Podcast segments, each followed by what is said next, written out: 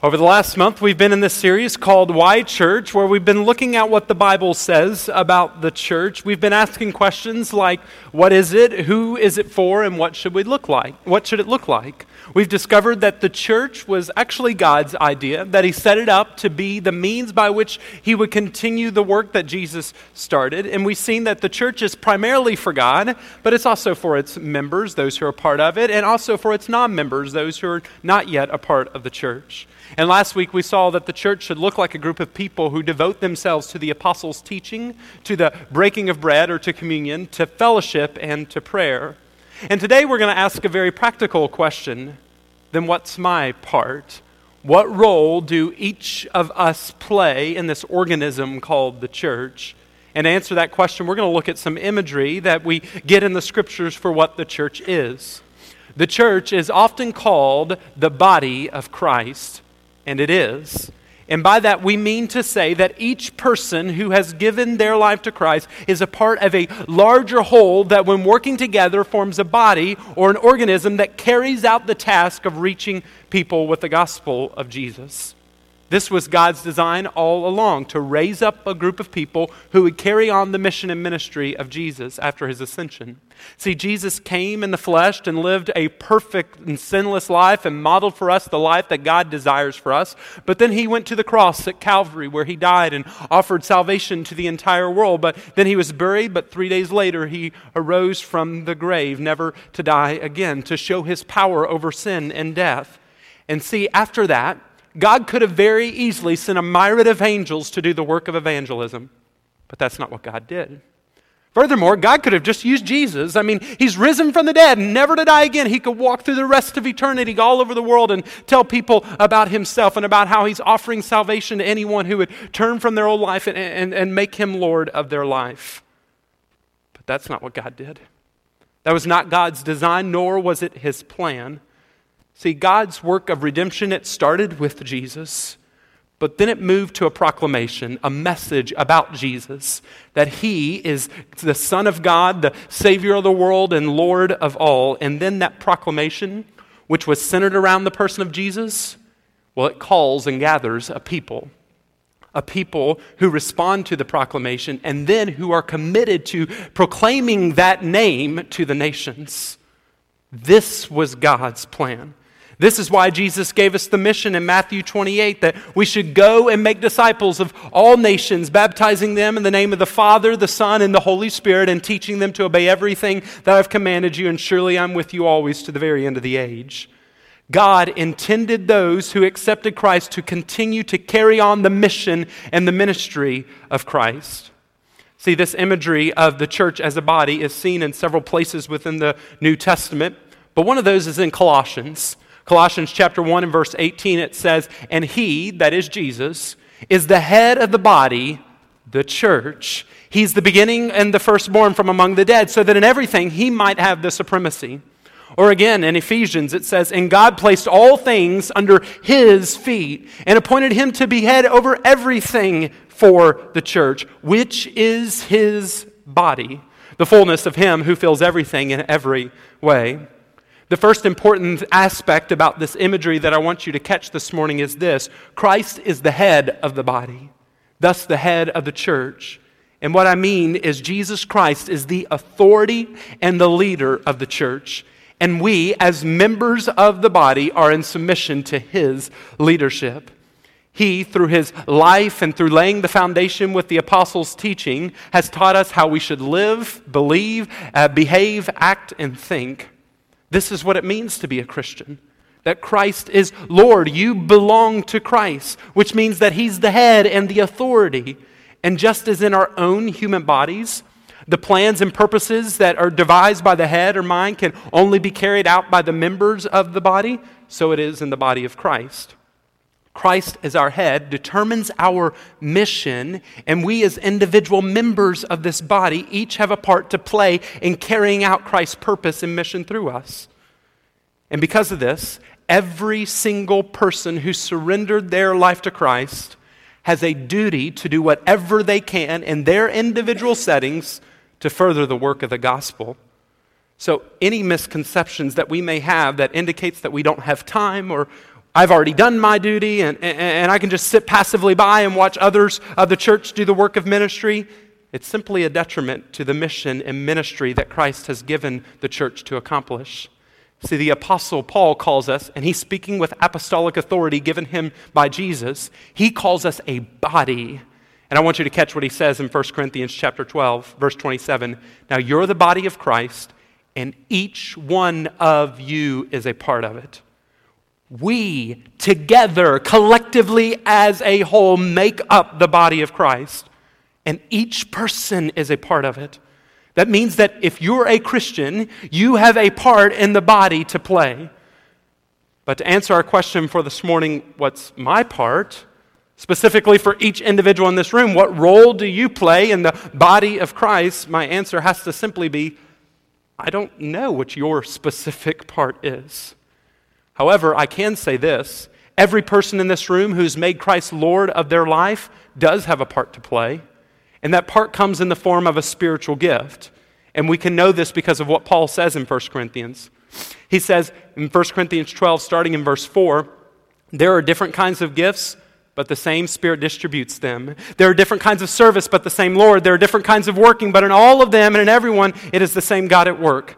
Now, now to each one, the manifestation of the Spirit is given for the common good. And then in verse 11 it says, All these are the work of one and the same Spirit, and He distributes them to each one just as He determines. Did you catch verse 7? Each person is given the manifestation of the Spirit. Or here, verse 11, that He distributes them to each one just as He wills or determines it. That means that the Holy Spirit equips each Christian for service by giving them spiritual gifts. But part of the point that Paul's making here in 1 Corinthians is that not every person gets every single gift. However, every person does get at least one spiritual gift that they're to use for works of service. Let's look at some of those gifts that Paul mentions here in 1 Corinthians. He says, To one, there's given through the Spirit a, a message of wisdom, to another, a message of knowledge by means of the same Spirit, to another, faith by the same Spirit to another, gifts of healing by that one Spirit, to another, miraculous powers, to another, prophecy, to another, distinguishing between spirits, to another, speaking in different kinds of tongues, and still to another, the interpretation of tongues. And later in the chapter, he lists even more gifts. In verse 28, he says, God placed in the church, first of all, apostles, second, prophets, third, teachers, then miracles, then gifts of healing, of helping, of guidance, and of different kinds of tongues. Two other places in the New Testament are we given list of spiritual gifts. One of those is in Romans, which says we have different gifts according to the grace given to each of us. If your gift is prophesying, then prophesy in accordance with your faith. If it's serving, then serve. If it's teaching, then teach. If it's encourage, if it's to encourage, then give encouragement. If it's giving, then give generously. If it's to lead, then do it diligently. If it's to show mercy, then do it cheerfully. And the other list, the last list that we get is in Ephesians. Ephesians 4:11 says, "So Christ gave the apostles, the prophets, the evangelists, the pastors, and the teachers." Now, some of those gifts that are mentioned within that list involve miraculous powers like that of the apostles or, or prophecy, the ability to predict the future, or supernatural knowledge, or tongue speaking and, and healing and performing other miracles. And although those things are intriguing and probably what stood out to you in the text, I'm not going to focus on those this morning. We're going to talk about gifts in general, not, in the, uh, not about the miraculous in particular. However, if you're interested to know what we believe about miraculous spiritual gifts or speaking in tongues, for example, I'd encourage you to reach out to us. You can, uh, on the back of your program, or all of our emails, all the staff members, and you can email any of us. We'd be uh, love to share with you about what we believe. But Paul's larger point, and the point of this message, is that everyone has a spiritual gift whether they be miraculous or here, whether they not be miraculous. Actually, most of the gifts inside of these texts are not miraculous at all. Some of them are just normal, everyday gifts, like the ability to teach or, or, or lead or, or to preach the word or to assist in service in various ways. Now, it's important for us to understand those four texts that I read of 1 Corinthians and Romans and Ephesians, they are by no means exhaustive list of all the gifts that the Spirit gives. See, the Spirit gives abilities such as the one specifically mentioned in our texts. However, He can also give other gifts, like that of counseling or computer skills, gifts that have never existed before. However, they're needed to service the church today so as to reach people for the kingdom. But here's the problem I can't get up here and tell you what your gift is. You have to know and discover that for yourself. However, there are some things that I can say about all gifts. And the first one is this you do have a spiritual gift. The Holy Spirit gives to each individual Christian just as He determines it. That's what 1 Corinthians 12 11 says. All of these are work of the one and the same Spirit, and He distributes them to each one just as He determines. He doesn't give the same gift to each person. He is not biased, nor does He distribute these gifts based on merit or, or some level of spirituality. The Holy Spirit, who is God, who's infinite in wisdom and sovereignty, he gives gifts as He wills and as He determines. But as a Christian, you do have a spiritual gift. You may have multiple spiritual gifts, but the idea is that you use this gift in a way to build up the church and to further the message of the gospel. Today, you may already know what your spiritual gift is. Perhaps it's a gift of teaching, and so you're leading one of our life groups here. You're teaching a group of kids or students. Maybe yours is a gift of hospitality. And so you're serving on our guest services or you're hosting a life group in your home. Maybe your gift is that of helps, where you're fulfilled. Wherever there's a need, you're just going to jump in and, and, help out there. But whatever your gift is, you do have one. But perhaps you're thinking to yourself, well, I, but I don't know what my gift is. So should I just kind of wait until something happens? The answer to that is a resounding no. If you're someone who surrendered your life to Christ, you still have a spiritual gift. So you need to begin to search and figure out what that gift is. And I want to give you some pretty practical ways to do that. The first is to check out as many ministries here at Plum Creek that you can until you find a fit. Just look at the vast different opportunities for you to get involved and try them out until you find something that seems like a fit. The way to start that process is you can go to our website, plumcreek.org/serve, and there's a form online that you can fill out. You'll put your contact info, you'll put some times that work for your schedule, and then you'll see all kinds of different serving opportunities here at the church. And I would encourage you to check as many of those that you might even slightly be interested in. And when you do, you're not saying, I'm committing to these things for the rest of my life. No, you're just simply saying, I, I, want some more information. I'm trying to discover what my gift is, and so I'm going to look out and, and just try out some different things and see where I may be passionate and where I may have some talents. But maybe you want some information even today I want to let you know, encourage you to stop by the Information Center after service. There are several different ministries out there with individuals who would love to talk to you about different service opportunities within their ministry. They'll give you different things, give you information about how you could get involved. But I encourage you, try them out. Try it out for a week or two, a couple of months until you find something that's a fit. Another way that you can discover your spiritual gift is by taking what's called the spiritual gift analysis test.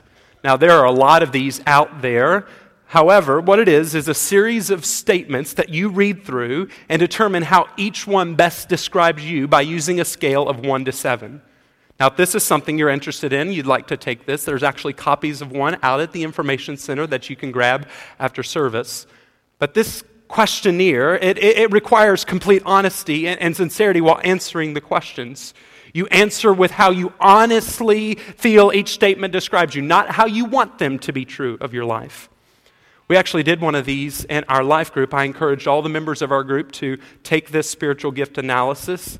And I'm going to tell you, it was extremely encouraging to see everyone in our group uh, come back and, and, discover what their gifts were, or maybe confirm what their gifts were. Some of, most of our group was already serving somewhere, so they were able to confirm what some of their gifts were. So I would encourage you to take this test. But the last kind of advice that I want to give you, or the third thing I want to give you for if you're searching to discover your spiritual gift, is to get advice, wisdom, and confirmation from close and trusted friends. Once you've tested some areas of service, or you've taken a spiritual gift test, or you think that you, you have an idea of what your spiritual gift may be, be sure to talk with some close and trusted friends that know you well, who will be honest with you See, having the advice and wisdom and confirmation of other people is a sure way of helping you to determine your spiritual gift. It assures that you're not wishing something to be true or allowing something to cloud your judgment. Seeking the wisdom of trusted and close friends will allow you to get a more unbiased perspective. I wish you guys could have been in the room the night that our life group uh, discussed their spiritual gifts because as one person shared their spiritual gift, other people in the group would, would kind of confirm and say, I totally have seen that in you, and maybe even share stories and examples of when they've seen that spiritual gift play out in that person's life. But the last thing I want to encourage you to do is if you're searching to figure out your spiritual gift, is to pray. Pray that God will give you wisdom. Ask for opportunities for you to discover what your gift is, and then don't just sit passively by and wait for something to appear in your hands. Start searching. Start asking other people's advice, but cover it in prayer. The Holy Spirit gives at least one gift to every single person who surrendered their life to Christ. So, as a Christian, as Christians, we have a responsibility to discover what that gift is and then to use it. The second thing that's true about every single spiritual gift is that the spiritual gift should be used for the common good of building up the body of Christ. Paul says this Now to each one, the manifestation of the Spirit is given for the common good.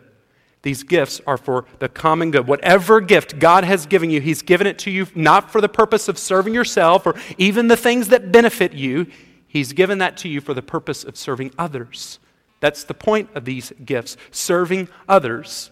A few chapters over in 1 Corinthians, Paul's dealing with a problem that the Corinthian church was having related to speaking in tongues, but in it he makes this point. I want you to catch it. 1 Corinthians chapter 14 verse 26. What then shall we say, brothers and sisters? When you come together, each of you has a hymn or a word of instruction, a revelation, a tongue, or an interpretation. Everything must be done so that the church may be built up. Other translations say edified and that's what that word edification means building up, specifically building up in the faith. It's not a feeling of what makes one feel good or of uplift, or it's not a matter of emotion or private or personal experience. Rather, it is always the priority or the good to benefit the whole, the group.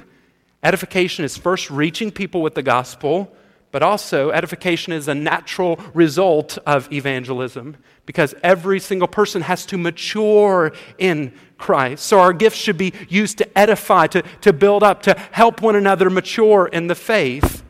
That's why church attendance is so important. It is here when we meet together that you'll get edified. And it's here when we meet together that you can edify one another. That's what the Apostle Paul says in Hebrews. He says, And let us consider how we may spur one another on toward love and good deeds, not giving up meeting together as some are in the habit of doing, but encouraging one another, and all the more as you see the day drawing near. See, this verse assumes that you have something to bring to the table when we meet together, that edification will take place here. Everyone in this room needs help in knowing how to live as members of the church. And so, whatever gift you have, it should be used to contribute to the larger whole, to the group, to the members of the church. So, this attitude of what has the church got going on for me? It's just not seen within the early church, or at least it was never the intent, intent of Christ when he established his church. Rather, the idea is that a part of this body, you seek not what's going on for you, but how you can use your gift to serve others. That was the attitude of Jesus. He said, just as the Son of Man did not come to be served, but to serve. And as a result, since that's the attitude of our, our, authority, it should be the attitude of us that we seek to serve others, to build them up in faith and in righteousness, in the knowledge of God and grace and to salvation, and build them up in Christ. If we begin to start looking in instead of looking out, we're losing sight of what the Lord desires for His church. The body's not functioning as the head intended.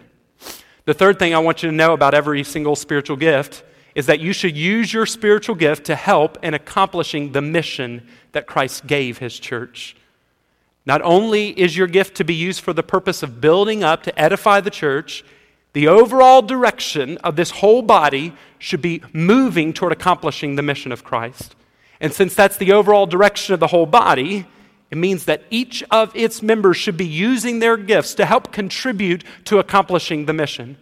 I want you to catch this this morning. Reaching lost people for Christ is the very lifeblood of the church. Where the church is not evangelistic, it dies. Now, we're all familiar with the Great Commission that Christ commanded us to reach people who do not know him yet. We've already seen this verse, Matthew 28, where Jesus tells us to go and make disciples. But we have to understand that everyone in this church has to be working toward this goal. God chose the church as the means by which the name of Jesus would be preached to the nations. This mission is our lifeblood, it's our very heartbeat. And if you've been redeemed by Christ, you have an obligation to share that redemption with those around you. That's what we're about to here because that's what Jesus was about. And since He's the head, He's the authority, He's leading the charge, we're simply obeying. Every gift, every service, every ministry here in the church must be doing its part toward moving toward accomplishing the mission of the church. So if you're involved in a ministry, or you feel like uh, you're doing a work here at the church and you don't see how it's helping to accomplish our mission of leading people to a life changing relationship with Jesus Christ, then you need to ask yourself or the person leading the ministry, why am I doing this? How's this helping lead someone to Jesus? Many of you may know about, and some of you even may be a part of a ministry here that on the surface does not seem like it's doing anything to contribute to the mission. That ministry is our kids' curriculum prep team. This team is made up of a group of ladies who come in once a month or every other month to either cut out and prepare crafts or gather supplies for activities that will be used on Sunday morning in our kids' environment. Now, simply put, how does cutting a piece of paper or counting out 150 ping pong balls, for example, really lead someone to a life changing relationship with Jesus? Well, it doesn't seem very convincing until you see the larger picture. Because these 15 ladies are able to support our small group leaders on Sunday mornings. Because those small group leaders, they're the ones that are teaching kids God's Word.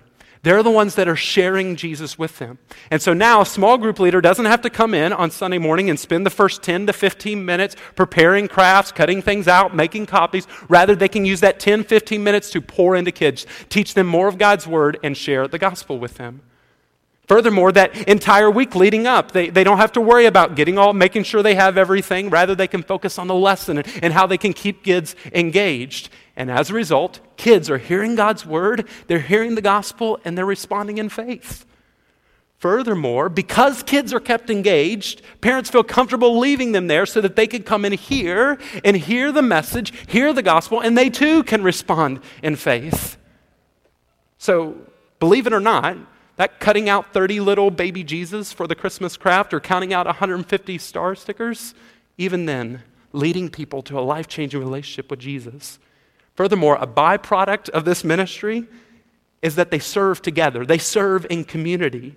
And so, as they're counting and cutting and gathering supplies, they're also able to build relationships with one another, encourage one another, hear about what's going on in each other's life, pray for one another, share each other's burdens. That is the church in action. The last thing that's true of every spiritual gift is that the church needs all of its members working together for the body to function and to accomplish its mission. And that means you. Listen to Paul's exhortation in 1 Corinthians. He says, Even so, the body's not made up of one part, but of many. Now, if the foot should say, Because I'm not a hand, I don't belong to the body, it would not for that reason cease to be a part of the body. And if the ear should say, Because I'm not an eye, I don't belong to the body, it would not for that reason stop being a part of the body. If the whole body were, were an eye, where would the sense of hearing be? If the whole body were an ear, where would the sense of smell be? But in fact, God has placed the parts in the body, each of one of them, just as He wants them to be so that there should be no divisions in the body, but that its parts should have equal concern for each other. If one part suffers, every part suffers with it. If one part is honored, every part rejoices with it. Now you are the body of Christ, and each one of you is a part of it. That last phrase just grabbed my attention as I was preparing for this message. Each one of you is a part of it. We are a body, and a body needs all of its members working together to accomplish its mission. And I recognize there are many in this room who are serving and are actively involved in the ministries here, who are using their spiritual gifts to help accomplish the mission, to building up the church and reaching people with, for Jesus. Some giving several hours a week just to support the ministries here. And if you're one of those individuals, we are so thankful for you. Thankful for your commitment to the church and thankful for your commitment to our mission. But this morning, I'm calling on every single individual in here. If you belong to Christ, you belong to the body. And if you belong to the body, You have an obligation to use your gift to help in accomplishing our mission here at the church. For example, if your gift is in teaching, you're a part of the body, and the body needs you. The body needs teachers to lead our life groups. Because we said life group is where discipleship's going to happen, where we're going to build relationships with one another, where we're not going to sit in rows but sit in circles. But we need leaders, people who are going to uh, lead and, and teach God's word and encourage and build each other up. If you're a teacher, this body needs you. It needs you in, in our kids' ministry and our student ministry, where kids also are trying to be discipled, but we need leaders to, to teach. If your gift is in uh, hospitality, you're a part of this body, and this body needs you. It needs people to host life groups. It needs people to serve on our guest ministry team. If you gift is in, in serving, whatever it may be, and helps, there are different kinds of opportunities. You are a part of this body, and this body needs you.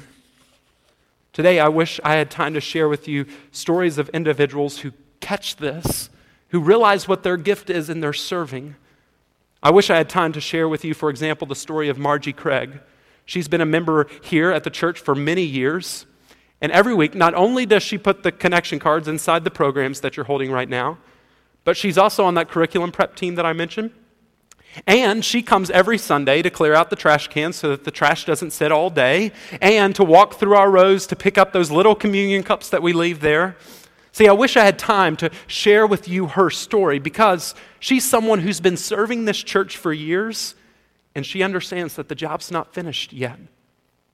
I also wish I could share with you the story of Adam and Nicole Nelson, who both have jobs one is a teacher, the other in the medical field. They have four kids, one under the age of two, one in preschool, one in elementary, and one in middle school. They live in Brecken County. However, they're using their gifts of leadership to help in organizing events and coordinating Sunday mornings to support the elementary ministry here. Say, I wish I had time to share their story with you because they understand that even though their lives are busy, they're a part of this body and they have a role to play in it. Or I wish I could share with you the story of Jason Prater, young professional, married, who serves on our worship team. He's serving this morning in our sound booth. See, I wish I had time to share his story with you because not only does he spend the hours with the worship team, he also realized he has a gift in website design. And so he stepped up and used that gift to create our new church website.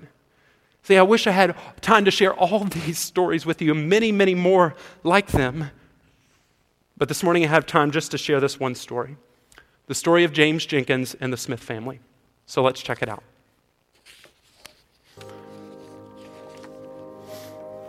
I, um, have always had a passion for working with uh, children with special needs in my field of profession, being a speech uh, pathologist, and knew that uh, if, if and when the time ever came, that I definitely wanted to do an adoption, and I wanted to do a special needs adoption because it's um, something that I'm passionate about with work, and it's also something that I'm just passionate about in general, and therefore I also know that those are children that are more difficult to place when it comes to foster care, with the medically fragile kids and the special needs kids, because they are more uh, demanding of time and energy. And I, on the other hand, um, my entire life growing up, never had really any exposure to people with uh, disabilities or special needs. I mean, you, you, would occasionally recognize or see someone, but not within our,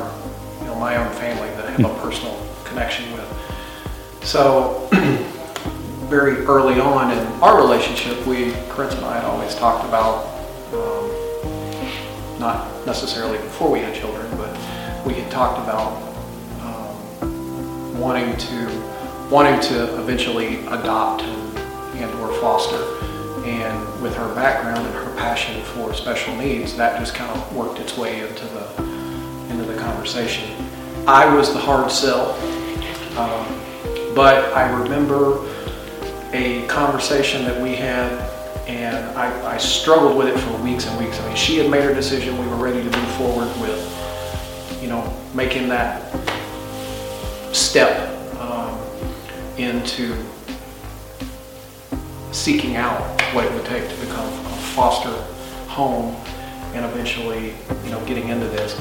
And I wrestled with it for weeks and weeks and weeks, and I, and then finally it, it just it just kind of hit me, and the words just kind of came out of my mouth that, and I and I think I said, if it's important to you, then it's important to me. Joey always went to the nursery for the longest time and uh, did really well, but then it got to be, he needed to be old enough to move into children's church um, with the older kids and his peers, and that's been always our goal is to keep Joey with his peers uh, as much as possible. And so that Dylan approached us with uh, having a connection with James that he could uh, kind of be uh, Joey's mentor, I guess is a good word for it. to assist him in children's church uh, and help him, uh, you know, go through with what happens in children's church, make him comfortable, um, helps him use his talker and, and work with the, uh, interact with the other kids and, and everything. Um, gives us a good comfort level that there's somebody each week who actually knows Joey and gets comfortable with Joey and is uh, um, making sure that he's having fun. I've been coming to Plum Creek probably around three years, but I really got involved last year when I joined Life Group, and it really, my faith has grown so much stronger just getting to come in here, work with Joey, and see his smile on his face. Like, it gives you the push to keep going doing what you're doing because you see that you're at least making an impact, like what you're doing is helping mm-hmm. others. I can really now, I think, see and understand how other families who maybe have um, either one or, or more than one child with, with special needs or, or any kind of a disability and, and they want to be able to go to church. I could see how that could be a limitation for them. Or, you know, is do does the uh, does the church have facility to accommodate my child? Do they have some? Is, it, is that is the child going to be safe? Is there someone going to, you know, what if this happens? What if that happens? And maybe I'm sitting in service, but my mind's not there because I'm worried about, you know, what's going on in the classroom where my child is. And so I, I mean, James is, is kind of the perfect example of of that, how we drop him off. Joey is thrilled and excited to see James. James is thrilled and excited to see Joey. And we don't have to worry about, you know, his, his care or is he having fun? Is he safe? Is he okay? So now we can go and focus on the service. Like, do what I'm doing with Joey, like being a buddy basically, like one on one, I think it can really help work with other kids with special needs that don't have anyone and families can bring them in and they know like someone's going to be there with their child every Sunday that knows who they are. They can they're going to be able to make sure that the other students that are in there with them are going to see their interactions and I think I also think that's like a big point is making sure that the other kids in the room are accepting of the kids. They know who they are. They're gonna include them in whatever it is that they're doing.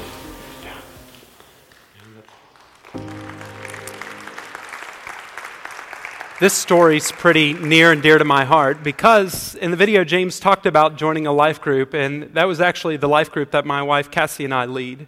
And chances are, unless you're in our life group, you don't know James because he's a quiet and reserved guy. But I'm telling you, I have seen God do some incredible things in James' life over the last year. And shortly after James joined our life group, I connected him with the Smith family because I knew that James was going to school to, for uh, special needs education. And so, week after week, James was and is that faithful buddy for Joey. But over the course of this summer, James and I got to meet several times to do a Bible study. And towards the end of the summer, we started going through the book of Acts. And Acts chapter 6, it talks about some of the early church leaders. And I joked with James and I told him, James, I, I, have got a perfect ministry for you to lead. See, I already knew the heart of the Smiths, and I had talked with Smiths more than a year ago about the need in our community of families with kids with special needs. How it's very challenging for them to find a church and be a part of one, just because of some of those barriers that Randy shared in the video. But this joke for James turned into a challenge and a realization that he has a gifting and a passion that he could lead a ministry here at our church using his gifts that would support families here with special needs, but also that has the potential to reach people who are not here yet, who still need to hear the message about Jesus. James realized he's a part of this body. He had a role to play in helping edify the church and accomplish its mission. And so, with the passion and leadership of James, that he's bringing to the table, we're going to launch a special needs ministry in 2019. But we need the body, the church, to step up. And today you can get more information about that and how you can be a part at the Information Center. You can meet James out there and sign up to get more information. But whether it's a, in, spiritual, uh, in special needs ministry or in guest services or worship or with students or kids or sharing center or tutoring, you have a vital and important role that you can play in the church. See, when the church fails to do the work of Christ, it becomes the corpse instead of the body of Christ. When even one part of the body is not doing its part, it slows down and holds back the body from accomplishing the mission. And let me let you in on something this morning. The church here at Plum Creek is not interested in being pulled back, nor of becoming a corpse. We are too passionate and too committed to reaching people with the love and the message of Jesus. And the church, Church Universal, it's God's plan to finish what Christ started. It will never die. That's why Jesus said the gates of hell will not prevent, prevail against it. And what I'm saying this morning is this if you're just sitting passively by and not using your gifts, or you're just waiting around for someone else to do the work, you either need to step up or step out of the way. We're not interested in being slowed down because we have a mission, a proclamation about the person of Jesus that this world needs to hear. And we want to be a part of what God's doing in the world. And God wants you to be a part of it too. But the choice is yours. You can choose to be a part of the body of Christ who has an eternal mission, or you can sit passively by and watch God accomplish it through others. Let's stand and sing this song. And as we do, let it be our prayer of who we are as the church.